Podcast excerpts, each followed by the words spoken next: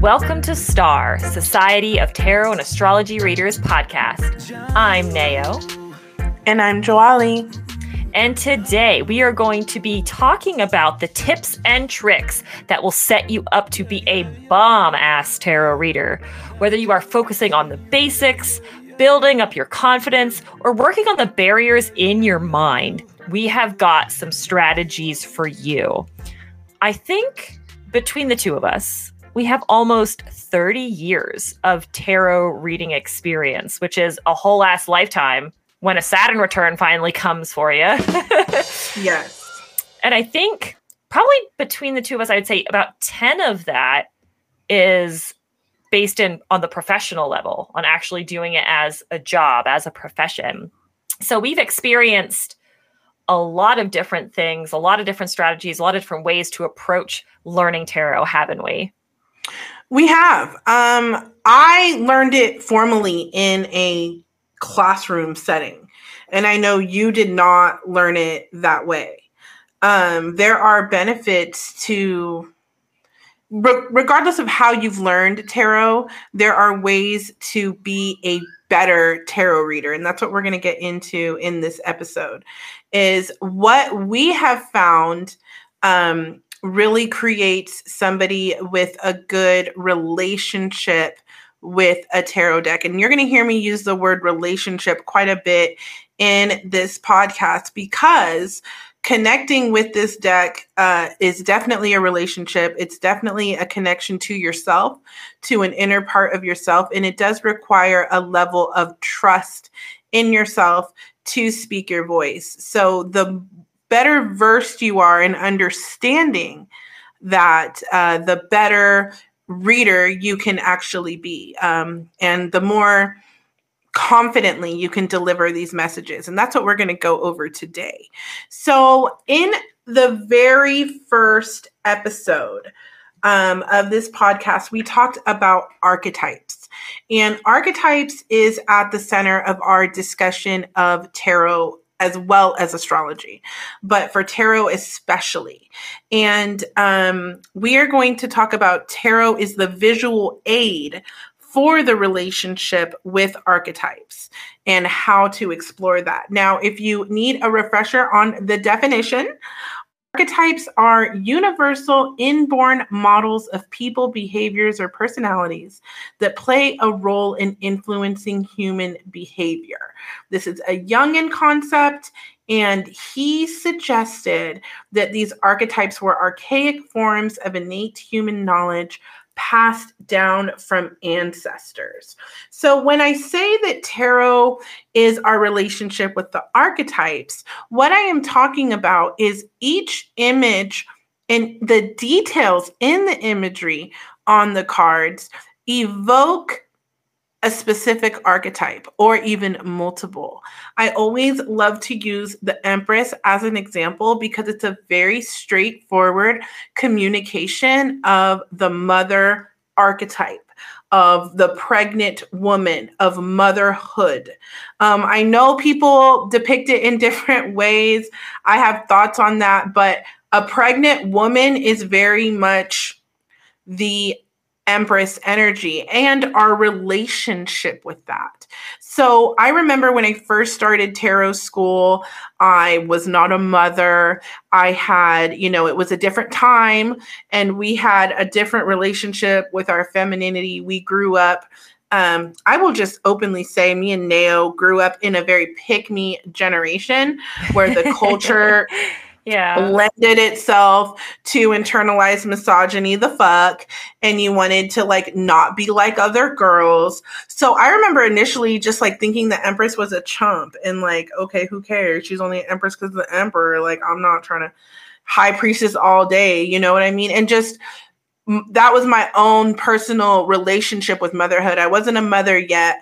I had a precarious relationship with my own mother. So, what that evoked for me was different. And now I am a mother, and now I understand the stress of the card and the overwhelmed nature. Because being pregnant is, yes, you're the most beautiful woman in the world. You're the first person to ever be pregnant. You're Beyonce but it's you're also uncomfortable. You're also really really overwhelmed with this responsibility to create. Now why does this matter? This matters because when these cards are laid out in front of you and you have the surrender of and Neptunian energy of the hangman and the empress and you have to really think about what is your relationship with surrender and what is your relationship with motherhood? Is it difficult for you to do that or is it easy? Do you like performing that or not? Is there a level of performance in both of these cards?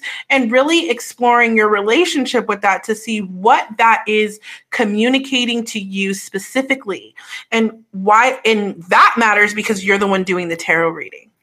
Okay. Yes. What that means for you matters because you're the one doing the tarot reading. So if somebody is mom of the year, mom has the best mom, is the best mom, life dedicated to motherhood, loves to be pregnant all day, every day. And then we have somebody else with a much different relationship um, with motherhood. Yeah, Maybe relate. they were adopted or, or, um, don't have a good relationship with their mom or don't want to have kids the empress evokes a different a different situation for each of those individuals um, and then after that after you navigate through your own personal lens uh, when it comes to the archetypes. Then there's the universal concepts that we all know what a mother is. We all know um, what creation is. And there's definitely a creative archetypal energy in the Empress.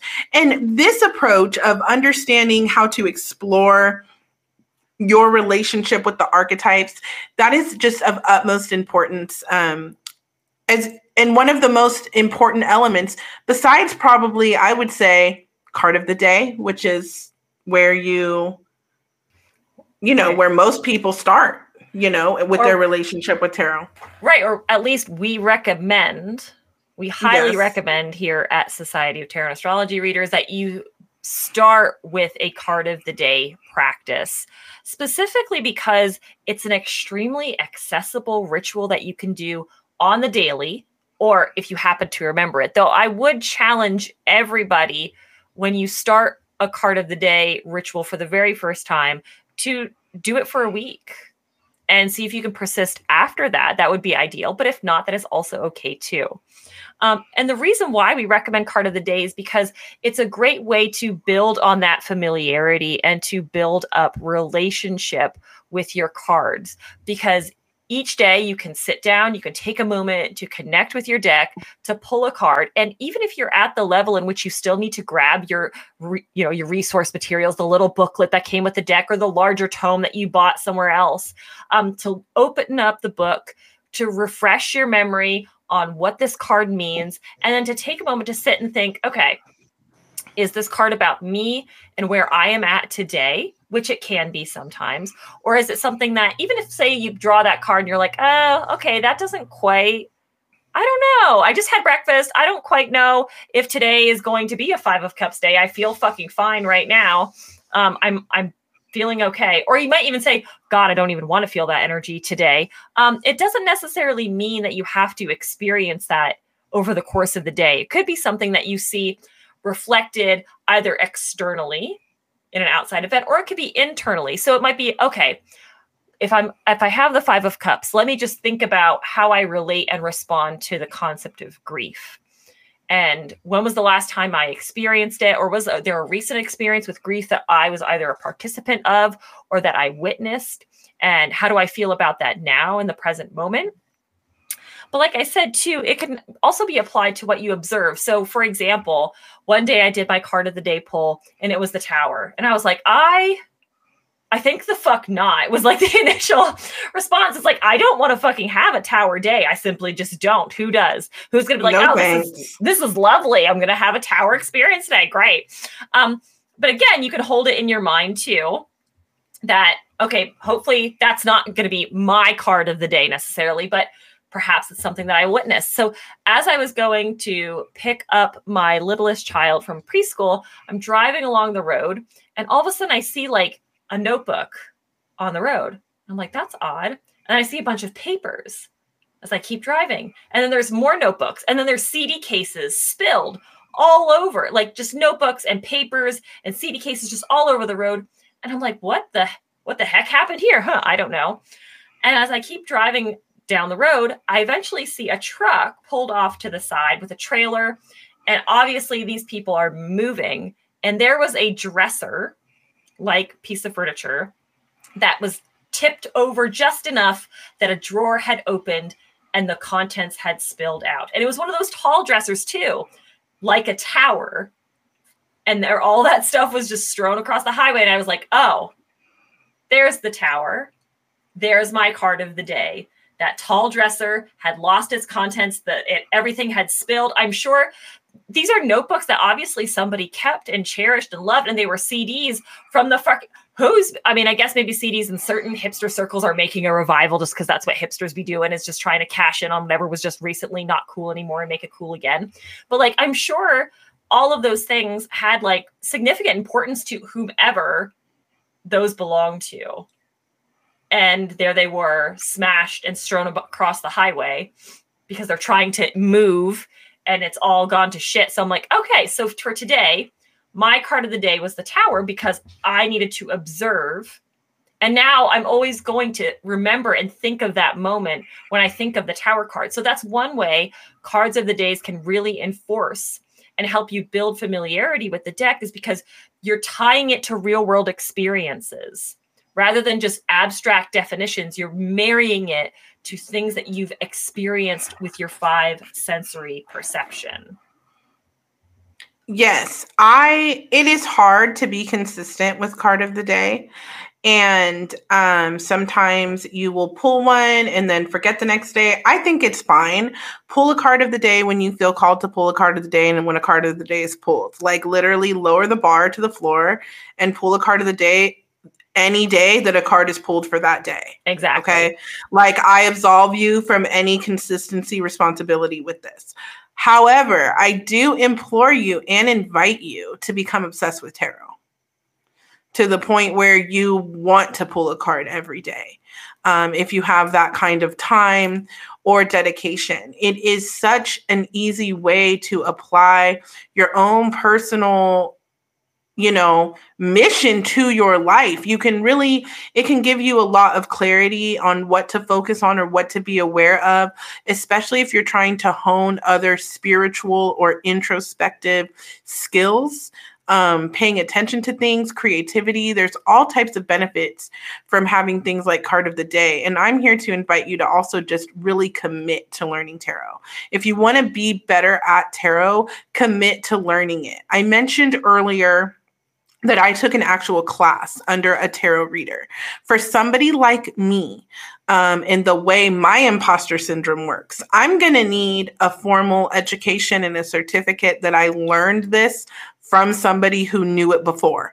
I'm not one of, I'm personally, I would have never felt valid because of my Capricorn dominance um, that it without that and because of my introduction to tarot that we talked about in episode one and my relationship to it it being a valid formalized thing was very important to my experience with tarot mm-hmm. and um, i said in episode one as well one of the first things my tarot uh, teacher told me um, her name is seven star and she's amazing. Um, she said you can't be wrong because you're it's yourself. Like to, with i don't remember how she said it. She had a very unique way with words and i wasn't into astrology at the time as heavily. It's actually tarot that got me into astrology. Um, but she was just so um, amazing with it that it's it's learning the language of yourself. And i don't think she said it that way but that's what i took. Reading tarot you as the reader are the vessel you're the oracle okay? So what this means to you is what it means because you said it and that's what it is. Like that's literally that's the secret. That's what reading tarot is.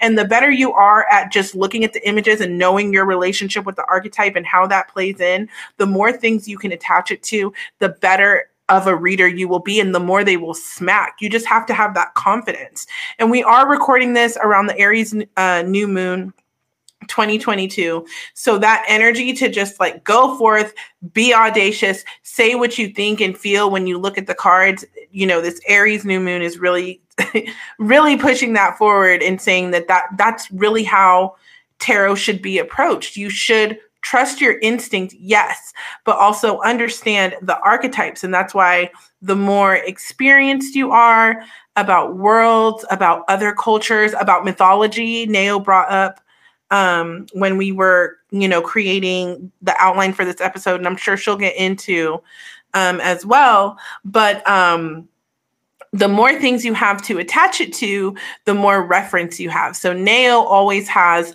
the visual of the the the contents being spilled out, and you know, I uh, of the tower dresser. Mm-hmm. And for me, I kept thinking while she was telling her story, like, oh my god, those are things that did not need to go to the next house. You know, Spirit decided, like, no, bitch, you need to leave this notebook the fuck in the past. I've had things like that happen. It can be very traumatic, but liberating at the same time. So these, real world applications are very important. One of the first concepts I learned in a very quiet and loving and gentle tarot community was tarot for real life and applying tarot to your everyday life. Um, not only in your card of the day, but seeing a page of cups moment with your child or having a two of cups moment with your partner or really really understanding um, why it is beneficial to be shady and go swipe some swords. Now, we don't want to admit that, but we all have those situations where we want to strategize and detach from emotion, like the Seven of Swords. Seeing how that works for you and how you interact with that energy is going to make you a better reader because if you tap into that, you'll be able to speak on those truths that exist within yourself. Seeing the archetypes living in front of you and then pulling that back into your your psyche, spitting it out when you're doing the reading. That is reading tarot. It's reading the archetypes and how they interact with you. And um, not as an ideal, which is something I wrote down I didn't want to forget. We're not talking Aristotelian ideal forms of things because I've said this once and I'll say it 5,000 times supposed to be is not a real place. Ideals are delusions. So we're, we're talking archetypes, but not ideals. And that distinction is really important because if every time you see the Empress, you think perfect mother, and that's not your experience, you're going to shut down your own connection to the card because you're not allowing her to be overwhelmed like she is because you're a mother and you're overwhelmed. And that's the that's what the card is. So um and so the last thing i wanted to touch on with that um, in terms of learning the language of yourself is my experience with the 10 of swords. So for me, the 10 of swords, I call it the Santa Claus card.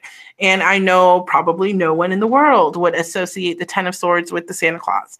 But for me, when I um, found out there was no Santa Claus, that was a particularly traumatic event for this Pisces Mercury. Finding out that I was lied to about one of the most important things was a 10 of swords moment. I was betrayed. I was, there's no going back no matter what your relationship is with Santa Claus, no matter your age, I was only six years old, um, no matter your parents' willingness to keep up the facade, there is no way to continue to go back to believing in Santa Claus. So this is a finality of thought processes.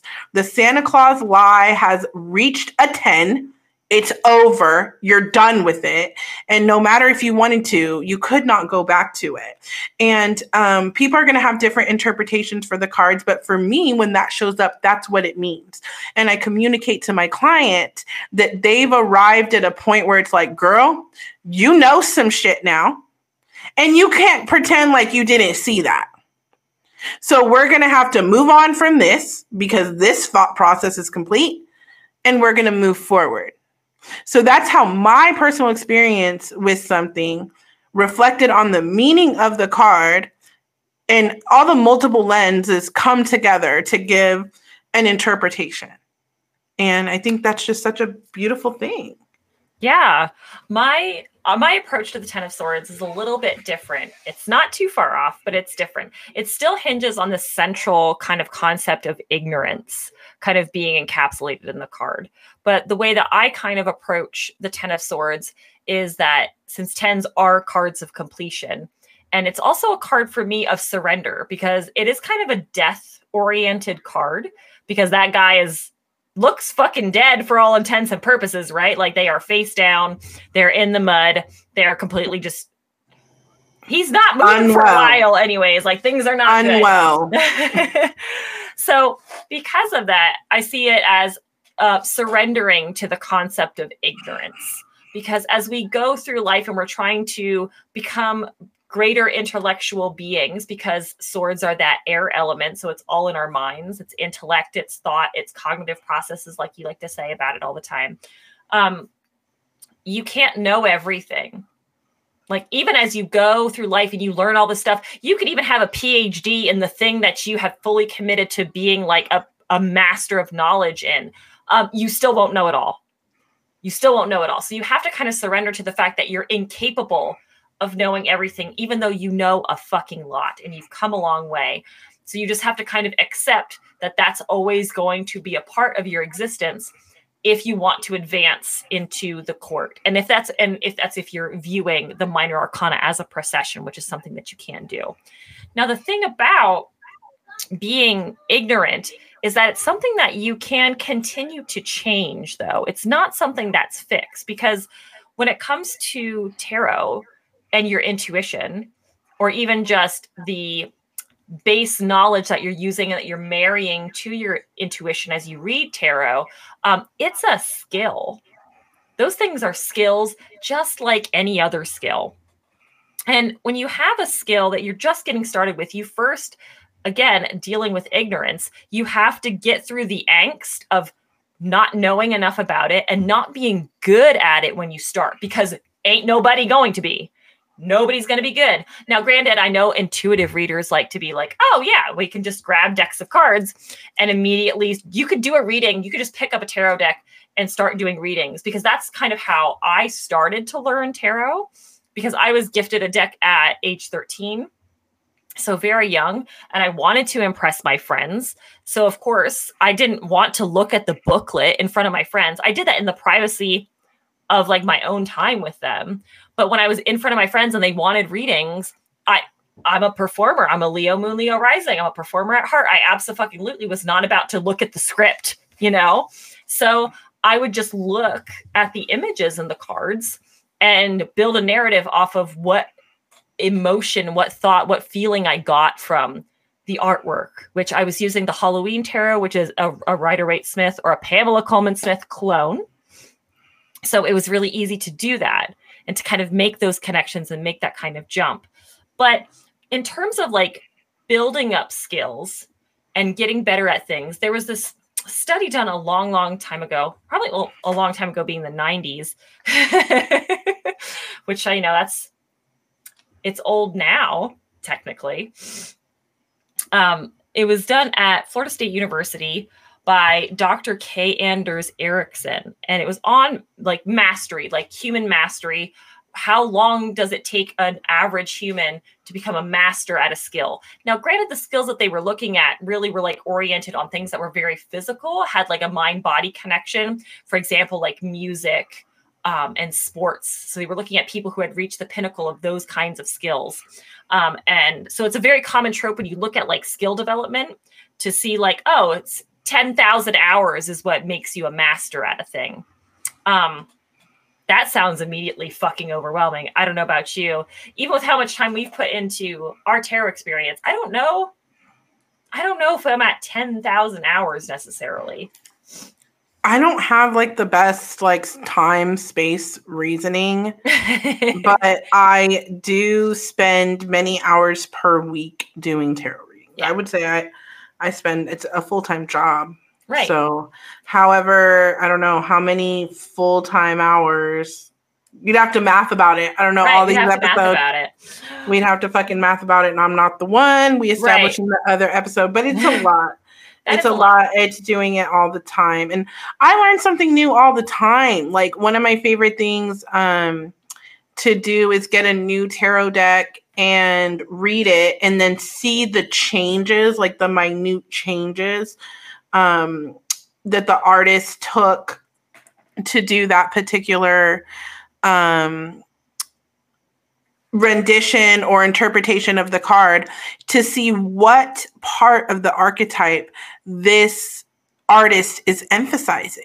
Mm-hmm. Because um, all of them, every single tarot card is multifaceted. There is the fear that we get when we pull the devil, but there's also this very Capricorn, earthy, and abundant, uh, hedonistic, yes, but abundant energy of the devil. Um, so there are sides to the devil. Did we make him extra ugly? Did we make him thick as fuck? Like there's somewhere like he's got thick ass thighs, and I'm like, yeah. okay, mm-hmm. we're emphasizing the sexual element of the devil for right. you because there's a lot of different um things you can emphasize so i and and that makes me a better tarot reader just kind of stretching the archetypes and seeing what direction the, the art evokes, even if it's mm-hmm. just, you know, um, minute changes like a temperance card where the both of the angels feet are in the water and what that means mm-hmm. um, what that artist is communicating with that imagery and really allowing that into your readings that's something i do as a professional tarot reading reader that works with multiple decks so on any given day i could do up to a dozen um, at least nine card readings. So I need at least a dozen decks because when I work with it, I don't I don't pull a reading from a deck like multiple readings from a deck. So I will use 12 separate decks. So each deck will have its own particular nuance to it. And I think mm-hmm. that's a really beautiful thing that recognizing those small changes and incorporating it makes you a better tarot reader.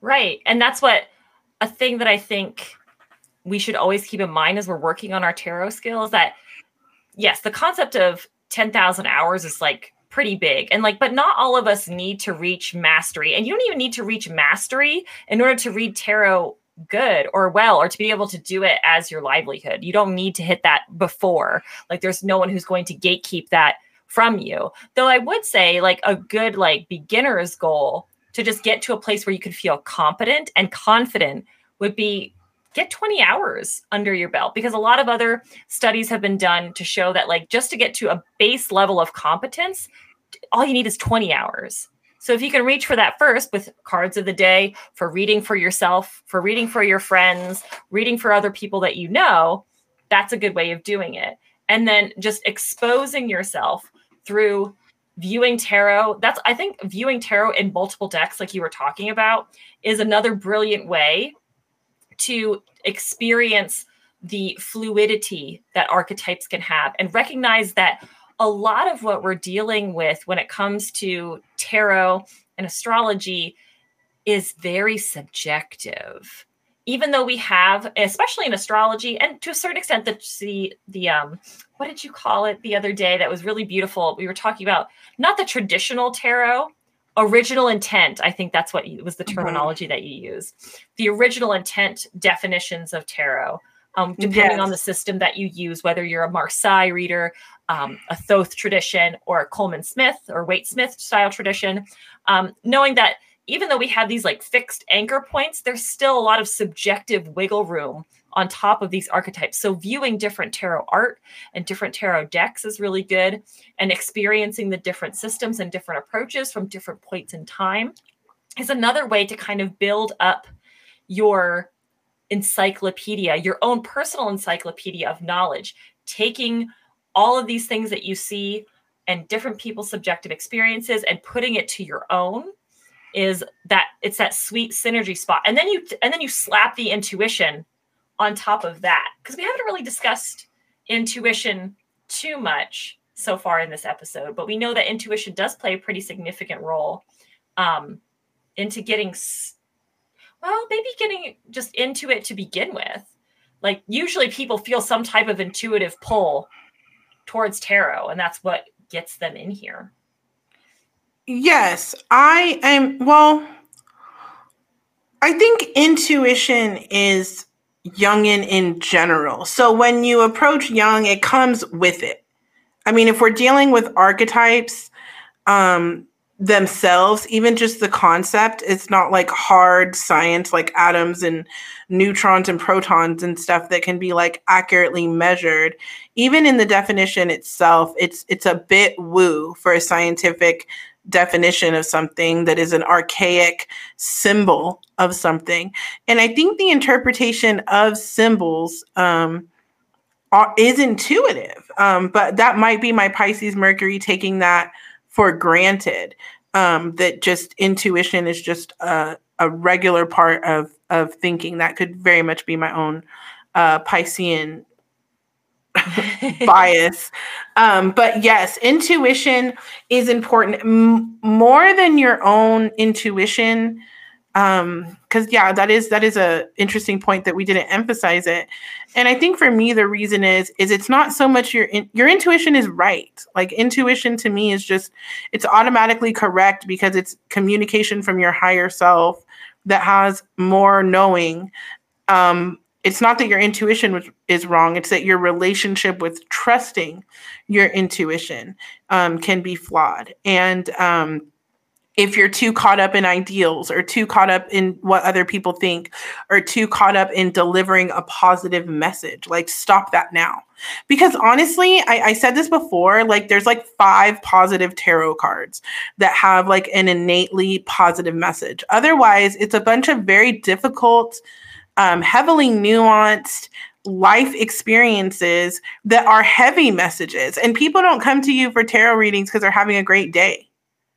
So if you're intent on just delivering positive messages, everything is fine. You're gaslighting them, you're gaslighting yourself. No nothing was done. I guess an attempt was made but I just don't I don't find that beneficial. Like people are having a hard time. That's going to be reflected in the cards that they get. So if they get a tower, like tell them like girl, it's not working out. You know what I mean? Don't be like, "Well, well, it could be, you know." And I think people and I'm a victim to that because when people are, you know, I fall victim to that because when people are having a bad day, you don't want to just say like, "Look, you're fucked." But sometimes being a better tarot reader, re- being a better tarot reader requires telling the truth to yourself and to others, and not reading with an inherent like understanding your relationship with your biases. I guess because I can't say don't read objectively because it's it's art, it's subjective. How are you going to paint paint me this portrait objectively?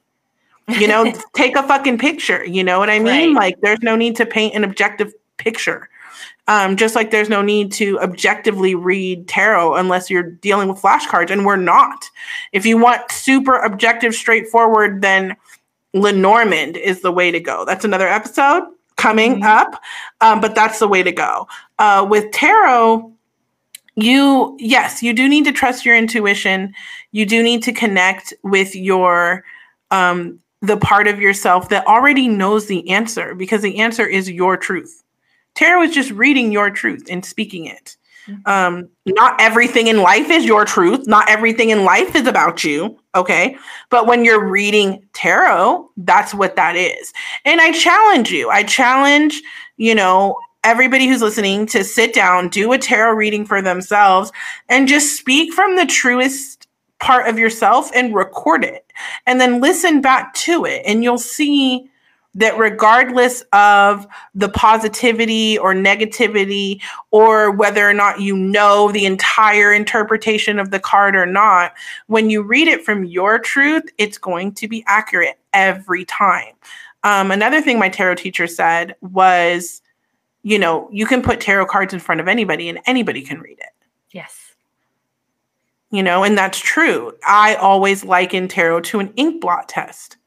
There isn't like a, a, a right or wrong answer. It is what your brain projects on there. And what that is, what what that is communicated, that's what we're looking for. That's the juice. Like if we're squeezing lemons, like the interpretation and what that means for you is the part that we keep. you know, mm-hmm. like, oh, this is what this is your relationship with death you know, because people can have different relationships with death. There's some people that, you know, it's a horrible situation. Their mom just died last week. And then there's some people that are like, oh my goodness, I've been trying so hard to become a death doula. And I really want to help people in this. I don't know. I have several clients that are trying to get, I mean, of course, this industry would have right. people that are into that. Totally. But yeah, that's, I mean, but that is a good point that you bring up that we didn't emphasize intuition. I probably just took it for granted. But yes, intuition and trusting your intuition. Your intuition is your own personal truth. Right. Um, and I think that's important. And the best way I think to really I think tarot is a great uh exercise. It's a great like kettlebell for your intuition because it gives you a framework in which we have established vocabulary for. So it's a great training ground for your intuition to develop. And honestly, the best way to work on your tarot skill is to just read tarot. Like, notice too how at no point have we suggested you memorize jack shit. Like, memorization is not the best learning strategy for most people. They are, when you think about it, it's, oh, I butchered this. Is it 78? Cards? Yes, it's 78. Okay. I don't know why my brain tends to default to 76, so I have to like stop and be like, it's 78, bitch. And It is 78. So there's 78 cards. That's 78 definitions with multiple potential definitions. Even if you're working within a specific tradition, there's multiple definitions for each card that can be applied, right? Are you really going to sit there and memorize each and every single one? No, that doesn't sound like fun that doesn't sound like you're connecting to your intuition in any kind of way. So don't do it that way. Do it by reading tarot. Pull your cards of the day, look up that card in the book, and then go out there and experience your life and tie it back to the words that you looked up that day when it's fresh in your mind. That's because building those personal connections is what's going to help that information stay with you, anyways, not we're not you're not about to get a test. At no point in time is someone going to come up with the tarot standardized test and you have to fill out the bubbles on the scantron with your number two pencil. That's not happening anymore. We're not in that world that's just not existence where you are at with this particular thing. Just go out and read tarot. Now that all being said i think it would be really important to bring up which deck should you get first? Because there's a lot of discussion around getting your first tarot deck. We're not going to get into the paltry myth, though we will say it is a myth that you have to have your first deck gifted to you. That is not required. It will not break. The tarot gods will not smite you in any kind of way if you buy your own deck first. Though I will say, I think it's a beautiful tradition to gift somebody their first tarot deck. So if you know somebody around you is interested, gift them a tarot deck because it's just a beautiful thing to just do in general. But in your opinion, Joaly, if a brand new, freshly minted tarot person is stepping up to a rack of tarot decks at their local bookstore and metaphysical shop, which deck should they take home, in your opinion? So, I have a very specific and distinct opinion on this. I am not in the camp that go to what makes you feel good or what deck calls to you. I don't I don't suggest that if you're trying to learn to functionally functionally read tarot. If you want to just have a shadow working um, deck that you look at cards and you know want to feel about some shit, then pick the Super Spirit Fairy Sparkle Gnome deck and you know use that for whatever you're going to use it for. But if you're going to read tarot for other people and you want to access the archetypes on the top level, so you don't have to fucking dig through whatever the fuck they meant by putting like a plum on the devil card, you know what I mean? They just do random shit in some of these decks. Um, then follow this rule. Get a Pamela Colman Smith deck. Get it. Get the borderless one. It's easier to read things without borders. Trust me, it just makes sense. Um, just try it. Borderless things will come to you better. Um, that's something I definitely recommend. If you're not going to get Pamela, the original Smith deck, then get the Morgan Greer deck. It's borderless, it's beautiful. It is my favorite deck to photograph. Um, like I said, I do dozens of readings every day, full grids, um, upwards of a dozen ca- tarot cards, and there is nothing as breathtaking and as bold and as just evocative and provocative as the Morgan Greer deck. It is a very, very close clone, um, just higher contrast than the regular uh, Pamela Colman Smith deck. And third, I recommend the Neo Classic Super Lunaris Tarot deck. This one has a more spiritual slant and is more visually inclusive of marginalized communities in different ways of um, which tarot has always represented that we know that as we uh, did the pamela colman smith episode check out episode two but um, it really depicts everything in an inclusive way in a way that um, you can see yourself represented in that deck while still sticking to the original intent um, behind the deck. And if you can get your hands on like the original deck or like the first edition, um, the one with the pregnant empress, that one is my favorite. Get that one. Um, those three decks Pamela Colman Smith, Morgan Greer, Super Lunaris. If it's your first decks, those are the ones that if you work with these decks, you will learn to read tarot. Um, I really do believe that. And while Nao was talking, um, something came to mind because she brought up memorization. And a lot of people their first instinct is to memorize uh, literally memorize flashcards. I've seen post-it notes on cards. I've seen cards written on. Um, i've even seen people in adjacent tarot groups sell decks with keywords written on the front of the cards for people to uh, learn tarot. Shout out to um, Paris de Bono. yes, shout out. It's definitely out there. That's not my application. I feel that that's more limiting than borders. I'm not interested in that. But one thing I do do is is encourage you memorizing your own definition to the cards. Memorize the first word, and this is an exercise I give all my tarot clients, my tarot, which is very few of you guys that I'm actually just teaching tarot to. It's something I want to do, but it's not the bulk of my business right now. Someday I want to get into education because I am super passionate about it. But if you do come to Queen Machete for tarot lessons, one of the first exercises we're going to do is we're going to grab the entire deck and we're going to go through. This is our flashcard exercise, and we're going to say the first word that comes to our head when we see each card. So grab your nearest deck. Um, and it, it's really hard to show because we're on, we're not on a visual platform. But you know, if you had the empress, empress, you would say, you know, motherhood, the high priestess, spirituality, the magician, power, or whatever first word comes to you when you see the card. Sometimes, you know, if there's a card that looks so much like your sister and it's your sister's name, say that name. If if it's a card of the sign it's associated with say say that. It doesn't matter what the word is but memorizing your first word with the card is a trigger because when you're doing readings for other people especially and you feel insecure you'll remember that first word, and that will trigger your connection to the archetype. And if you follow that first word down to the archetype of the card itself and all the other applications that you're learning because you're committing to tarot and you're living tarot in real life, um, you will get a banging ass fucking interpretation that applies that hits because it's your truth and um, that's that's what I think you should memorize. You should memorize your connection to each card in a single word.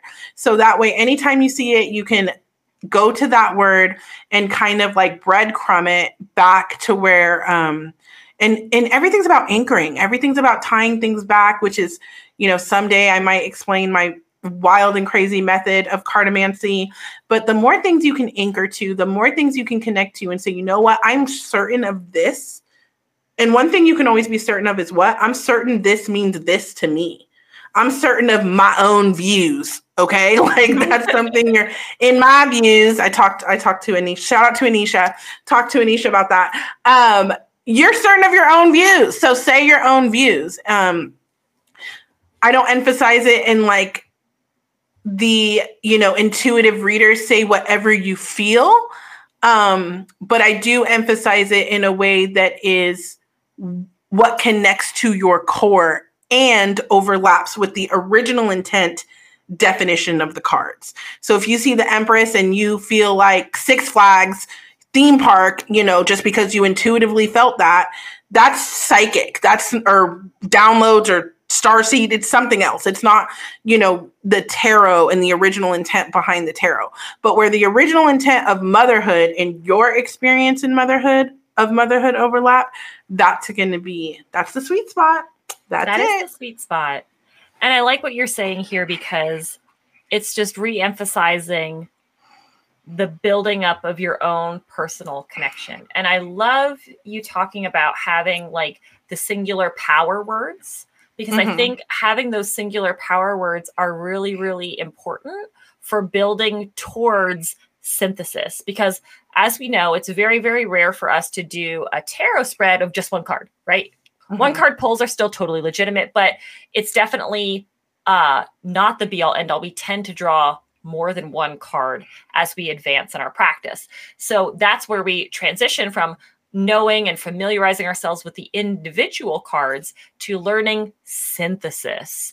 What happens when we have these two cards side by side with each other, and how do they do effect and relate to each other within the context of the reading? So I think having those individual power words can be really, really helpful for that. So that way you can build almost like starting off like as a sentence, that you have a sentence that you're building with two cards or maybe three or maybe four cards together and seeing the relationship between these things and having those singular definitions to come back to helps you puzzle piece it together. Now it will still be confusing sometimes. You'll still be like, what the fuck does Mhm. strength and the tower mean together? Sometimes, like it, it can be perplexing. Maybe because Mhm. you don't, it's hard to sometimes reconcile archetypes that seem to come into contrast with each other. Um, how, or you could say simply, oh, well, I can, I need to be strong during this shitty moment. That's a simple enough sentence, and you can probably operate with that. Um, and as you go along, even though maybe it doesn't quite make a whole lot of sense at first, just keep going, keep reading. And maybe the if you're reading for yourself, sit with it for a little while. Like it's okay if you don't have very distinct and clear answers at first. You can definitely come back to it later. You don't have to get back to it, you know, in the immediate. And if you're practicing, hopefully you can find many willing guinea pigs around you for you to practice. Oh yeah, people love bitches be flocking. for furry You want to you want to be popular? Post a free reading. We should bring up. We should bring free readings uh, threads back to Star. We should, We should. we Um, do that. people love free readings. They fucking love it, and it's it. My I girl, I did tarot for ten years before I got paid for one single reading. So Mhm. And well, the advantage of having all of those willing guinea pigs is say like make it conditional. I would recommend you making it conditional, being like, I will give the reading for you for free. I just need you to give me feedback. I need to hear from you what that means, what that strength and tower means together, or what that four of wands plus three of swords means together to you in your particular situation. So I can get that feedback because that feedback is so critical for you to yes, check and balance what those definitions are because you might actually be exposed to a different perspective of the card. yes, it does. That happens to me all the time. Um, like the Queen of Swords has become a lawyer because of my lawyer girls. Shout out to all my lawyers that I work with. And um, literal interpretations depending on the client. You know, I do have, um, like I said, lawyers and justice and judgment pop up for them in ways that are very specific uh, to the work that they do. That makes sense. So yeah, it, it definitely does. I people's own interpretations, and I, you know, shout out to Ash. She is amazing at really giving such detailed feedback about it that not only can you put that in your repertoire as a reader for yourself moving forward, but I can deliver more comprehensive readings for her because I always say the more detailed, you know, people I know people have different like tests. They don't want to tell their tarot reader anything. They want to cold read because, you know, then whatever they know, that that is a sign. But you get past the point where you do I've done 50, 100 readings for these people, and we're past the like testing of the reader situation. So with people who are established clients, the more information that they're that you get from them and the more feedback, the more personalized the readings are going to be. And just the more things you can attach tarot to, like I was telling Nao earlier, um, for me, I'm really going hard with the uh, minor arcana astrological associations of the cards. There are colors, there are symbols. Galaxy Tarot on Android is a great app that will give you a myriad of tarot associations. I do recommend that app to be a better tarot reader for the tarot associations alone. Um, those associations are, and I can't believe I didn't you know have this in my original outline for this but i do want to mention it mm-hmm. um, for the associations alone and the different things you can connect it to um, is really really amazing and those are all excellent resources uh, to learn tarot right and that's a good note too is that if you're um, arriving at tarot through astrology which some people do because sometimes you find one and then you find the other like they lead to one another very easily and readily if you're coming at this from astrology use you can start building immediate relationships and building on your astrology knowledge tying that right into the tarot perfectly seamlessly uh, for all of the cards. Every single card in tarot has an astrological association in some form or another. So being able to connect through that mechanism will be great. It's a great gateway drug. It's a great way to start. And just why not you already have that foundation and it's an exceptional foundation at that so just build a good house on top of that, baby. It is. And, you know, this is by no means an exhaustive list of things that you can do to make yourself a better tarot reader.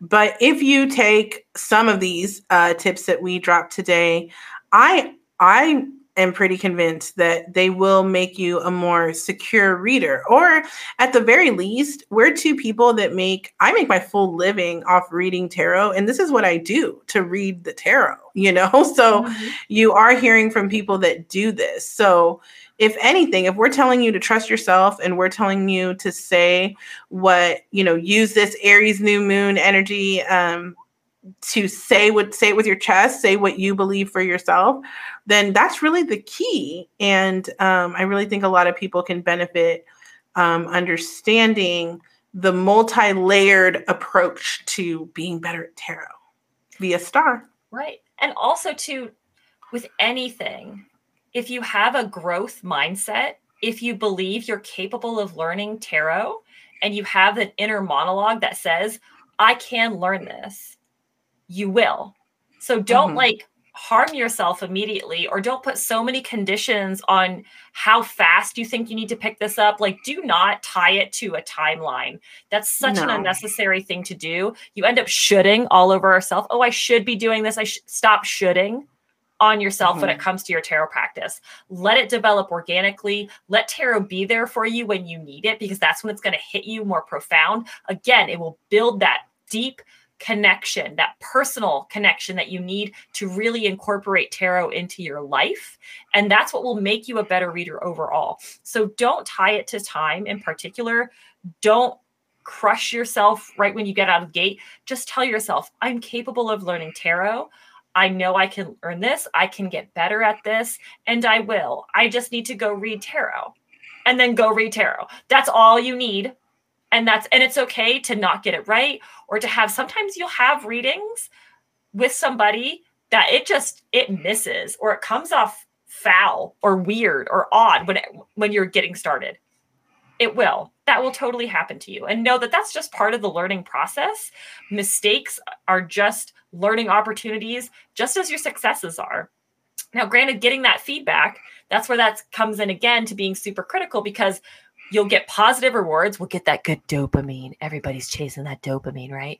When you get that good feedback from people who are like, oh, yeah, no, I totally see it. That Queen of Swords is totally my mom, blah, blah, blah, blah. Or people being like, I don't freaking know who you're talking about. You're telling me this Queen of Swords is a person I have no idea whom I view as like my intellectual superior. I don't know what you're talking about. Um, both of those situations are opportunities for you to be rewarded for your successes and being accurate, or to realize, oh, okay, maybe I need to hit the books, or maybe that person's just fucked and unconscious. That's another flex of your discernment that you'll have an opportunity to engage in. So don't let snafus hold you down. Don't confine yourself to a specific timeline and just go read tarot and you'll be great. You will, because at the end of the day, it's just all about learning your own language and how to speak yourself fluently. And that's what tarot and astrology have in common. It's learning the language of yourself and how it applies to you specifically. Mm-hmm. And it's a beautiful thing. I'm really happy to be able and there's so much there's so many more tips and tricks so there will probably be a part 2 to this for things that we haven't covered or even just a specific um, you know, how do you cleanse a deck that's all nasty from a bitch that was foul? We, right. you know, you know, there is, this is my ex girlfriend's deck. Yes, exactly. Girl. Girl, or even just a really heavy reading where you have those really combative, you know, they're like, no, that can't be it. Are you sure? Are you sure? Because I only know a Gemini. I don't know any cancers. I've never, I've never met a cancer in my life. I've had people do that to me in my face. I'm like, whoa, Okay. okay. But we will we will talk about that in the future. I'm just so happy we can do this.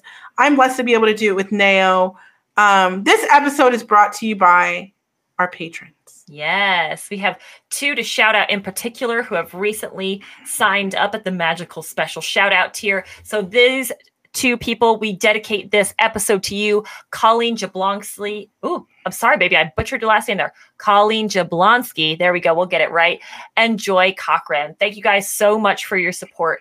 It means a lot to us to be able to do this and to take the time out of our busy days away from our businesses to to bring this to you guys. Because really and truly this is becoming my joy um to have these sessions with you, to know that what we say and how we approach both tarot and astrology, uh, it means a lot to other people to hear us being able to have these longer conversations about our approaches.